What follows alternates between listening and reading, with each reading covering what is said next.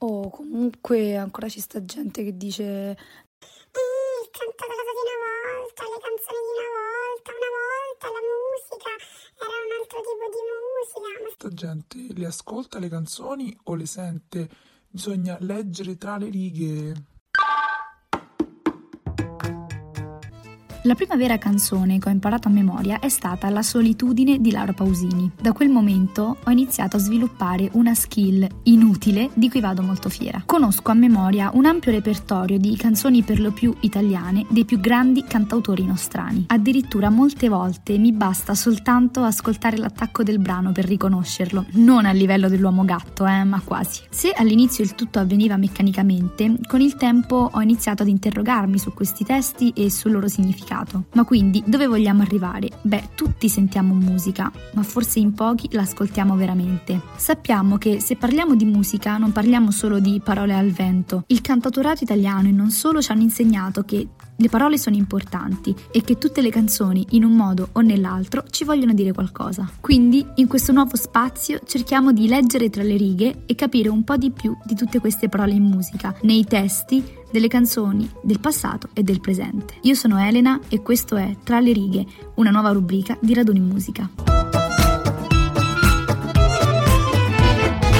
Nel 1970 la casa editrice Einaudi pubblica Gli amori difficili di Italo Calvino. Si tratta di una raccolta di 15 novelle scritte dal 1942 al 1966. Calvino racconta di amori irrisolti, anzi addirittura amori che non accadono per varie ragioni, la più importante è la mancanza di comunicazione, che affligge i rapporti umani impedendo alle relazioni in potenza di accadere. Tutto è governato dal silenzio, dal non detto, dalla stasi. Nel 1979 Lucio Dalla pubblica un album dal titolo Lucio Dalla. Nel lato B del vinile è incisa la storia di Anna e Marco, due nomi che da quell'anno risuoneranno nelle stanze della musica italiana. Due nomi semplici, brevi, ma che accostati raccontano una storia un po' più complessa. Ovviamente è una storia d'amore. Due giovani in periferia si conoscono in discoteca, si innamorano e questo amore li avvolge in maniera totalizzante a tal punto che gli sembra di volare. Vengono sorpresi da un cane che abbaia e li riporta alla realtà. E poi che fine hanno fatto Anna e Marco? Le canzoni finiscono, sempre, non ammettono seconde stagioni, anzi lasciano spazio alla nostra immaginazione. 36 anni dopo, Cesare Cremonini pubblica il sequel di Anna e Marco. Ora sappiamo che fine hanno fatto. Stanno vivendo un amore ormai maturo che forse sta diventando difficile. Benvenuti in una nuova puntata di Tra le righe. Come avrete capito, la canzone di cui parleremo oggi è Io e Anna di Cesare Cremonini, uscita il 9 gennaio 2015 come terzo singolo estratto dall'album Logico. Cesare Cremonini sin da subito dichiara di aver immaginato un sequel per la canzone Anna e Marco di Lucio Dalla. Come sempre, prima parliamo un po' dell'autore e poi analizziamo la canzone. Cesare Cremonini, classe 1980, nato a Bologna, è stato il frontman del gruppo italiano Luna Pop, di cui sicuramente ricorderete tantissimi successi come ad esempio 50 Special e Un giorno migliore. Nel 2002 viene annunciato lo scioglimento del gruppo e Cesare Cremonini decide di intraprendere una carriera da solista. Realizza da quel momento in poi sette album in studio, due dal vivo e tre raccolti. Il primo album contiene brani come Padre Madre, Latin Lover. Nel 2006 Cremonini riarrangia e reinterpreta il brano Innocenti Evasioni per un disco tributo a Lucio Battisti, all'interno del quale già ritroviamo una sua sensibilità nel reinterpretare e riproporre i brani del passato. Nel 2008 è il momento del primo bacio sulla luna, il 2010 invece vede la pubblicazione di una raccolta di successi per i dieci anni di carriera del cantante in un album dal titolo The Greatest Hits, all'interno del quale ritroviamo il singolo Mondo. Mondo viene eletta da iTunes come la miglior canzone dell'anno e la canzone più passata in radio dello stesso anno. Il 2012-2013 sono gli anni della teoria dei colori, album all'interno del quale troviamo un altro famosissimo singolo di Cesare Cremonini, ovvero il comico Sai che risale passate, ma il nostro anno, il nostro album è quello del 2014. Il 6 maggio di quell'anno esce Logico, il terzo singolo estratto da questo album, Io e Anna. Ma se abbiamo detto che si tratta di un sequel, dobbiamo fare un riassunto delle puntate precedenti. Dove eravamo arrivati? Cosa ci aveva raccontato Lucio Dalla di Anna e Marco? 3 minuti e 42 secondi è la durata del brano Anna e Marco di Lucio Dalla. Il brano tratta di un incontro, un incontro tra due ragazzi, però prima di arrivare alla storia d'amore ci vengono descritti questi due amanti. Si parte da Anna. Anna, come sono tante, Anna permalosa, Anna, bello sguardo, sguardo che ogni giorno perde qualcosa. Quindi abbiamo questa anafora di questo nome Anna, Anna, Anna, che Mm, teniamo bene a mente perché poi lo ritroveremo anche all'interno di, eh, del brano di Cesare Cremonini, però sotto un'altra forma. Quindi Anna è permalosa, un bello sguardo, una bella ragazza, però è uno sguardo che ogni giorno perde qualcosa. Se chiude gli occhi, lei lo sa, stella di periferia e quindi già ci colloca la presenza di Anna all'interno di una periferia.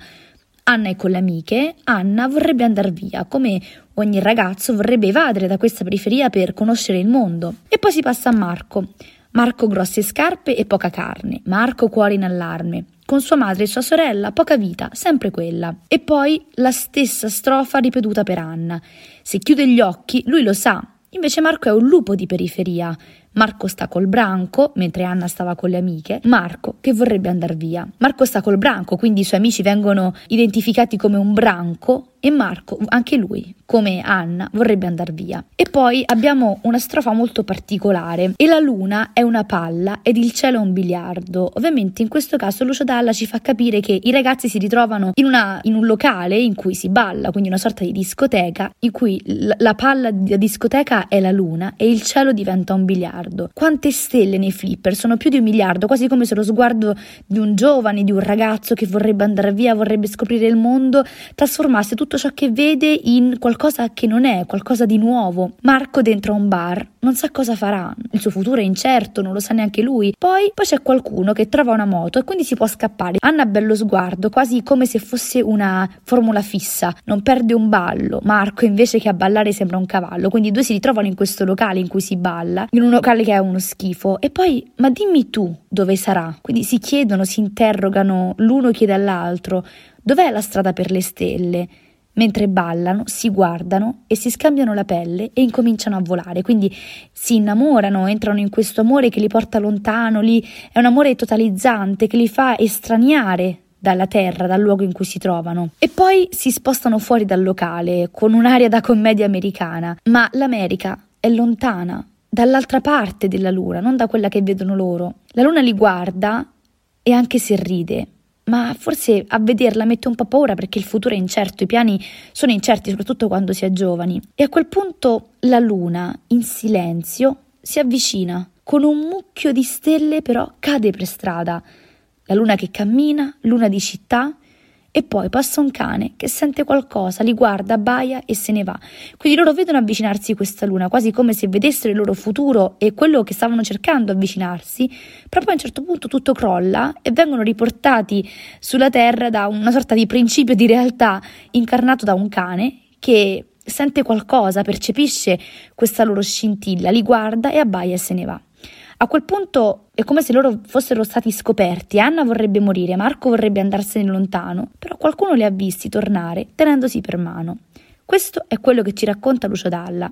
A questa puntata siamo arrivati, ma come continuerà questa storia?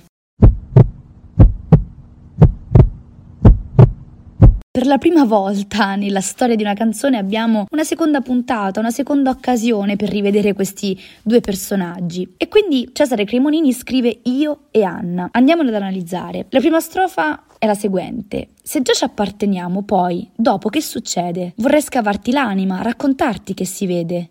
Non voglio dalla vita una storia qualunque. Ho fatto un paio di progetti. Chissà se basta.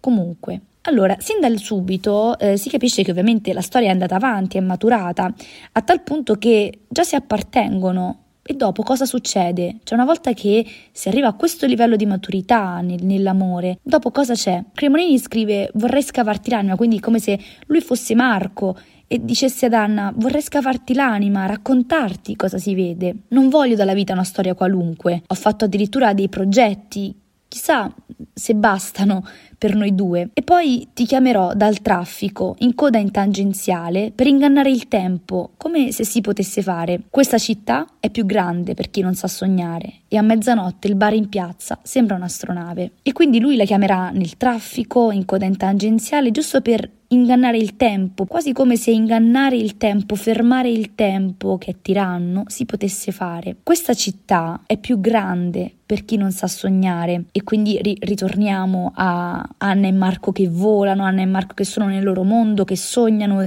di lasciare la periferia e poi a mezzanotte il bar in piazza sembra un'astronave, la stessa astronave che noi vedevamo quando eravamo più piccoli, quindi la luna, la palla de- della discoteca che era la luna, le stelle nei flipper sono più di un miliardo. E poi un verso cruciale. È questo che vuoi, Anna? È questo che vuoi, Anna? Quindi questa ripetizione de- del nome Anna. È questo quello che vuoi? O vuoi altro? Cosa c'è dopo questo? E poi la seconda strofa. Se già ci apparteniamo, se io già ti porto dentro, che differenza fa un appartamento in centro? Noi già ci conosciamo, cosa, cosa c'è di più? Dove, dove dobbiamo arrivare? E poi il testo continua, ti ho vista consumarti fino a diventare polvere. Lo so che vuoi lasciarmi, perché non lo sai nascondere. Prova a fidarti di me. Cosa ci manca? È questo che vuoi? Questo che vuoi? È questo che vuoi, Anna? Cremonini ci fa scoprire un po' di più. Perché mh, mm, dice noi già ci apparteniamo io già ti porto dentro già ti sento dentro di me. Che differenza fa avere un appartamento in centro? Quasi come se lei non capisse che forse questo amore è arrivato ad un punto di svolta, un punto di rottura, ancora dobbiamo analizzarlo meglio, ancora dobbiamo capirlo meglio, c'è qualcos'altro oltre quello che già proviamo, che già abbiamo provato. Ti ho vista nei momenti più difficili consumarti fino a diventare polvere e poi lui ci spiazza. Lo so che vuoi lasciarmi perché non lo sai nascondere. E poi prova a fidarti di me. Cosa ci manca? E lui è in una continua richiesta di eh, risposte da Anna. Cosa ci manca? È questo che vuoi, Anna? E questo che vuoi viene ripetuto per ben tre volte e questo nome, Anna, Anna, risuona nell'orecchio dell'ascoltatore. E poi c'è lo special. Resto dell'idea che a 16 anni non sai quello che hai davanti. Figuriamoci se amarsi non è facile a 30 anni. Dimmi tu cosa hai preso e io cosa posso darti. Se non sai tornare indietro, prova a cancellarmi. Prova a dire ancora una parola prima di sparire. Porta via il passato, perché ora ti potrà servire. È questo che vuoi? Questo che vuoi? È questo che vuoi, Anna? Non sei più Anna. Nella parte dello special, eh, Cremonini ci fa capire proprio il legame con i protagonisti del brano di Dalla. Resto dell'idea che a 16 anni non sai quello che hai davanti perché sei giovane, figuriamoci se amarsi non è facile a 30 anni. E poi si rivolge ad Anna, dimmi tu che cosa hai preso da questo amore e io che cos'altro, cosa posso darti se non sai tornare indietro.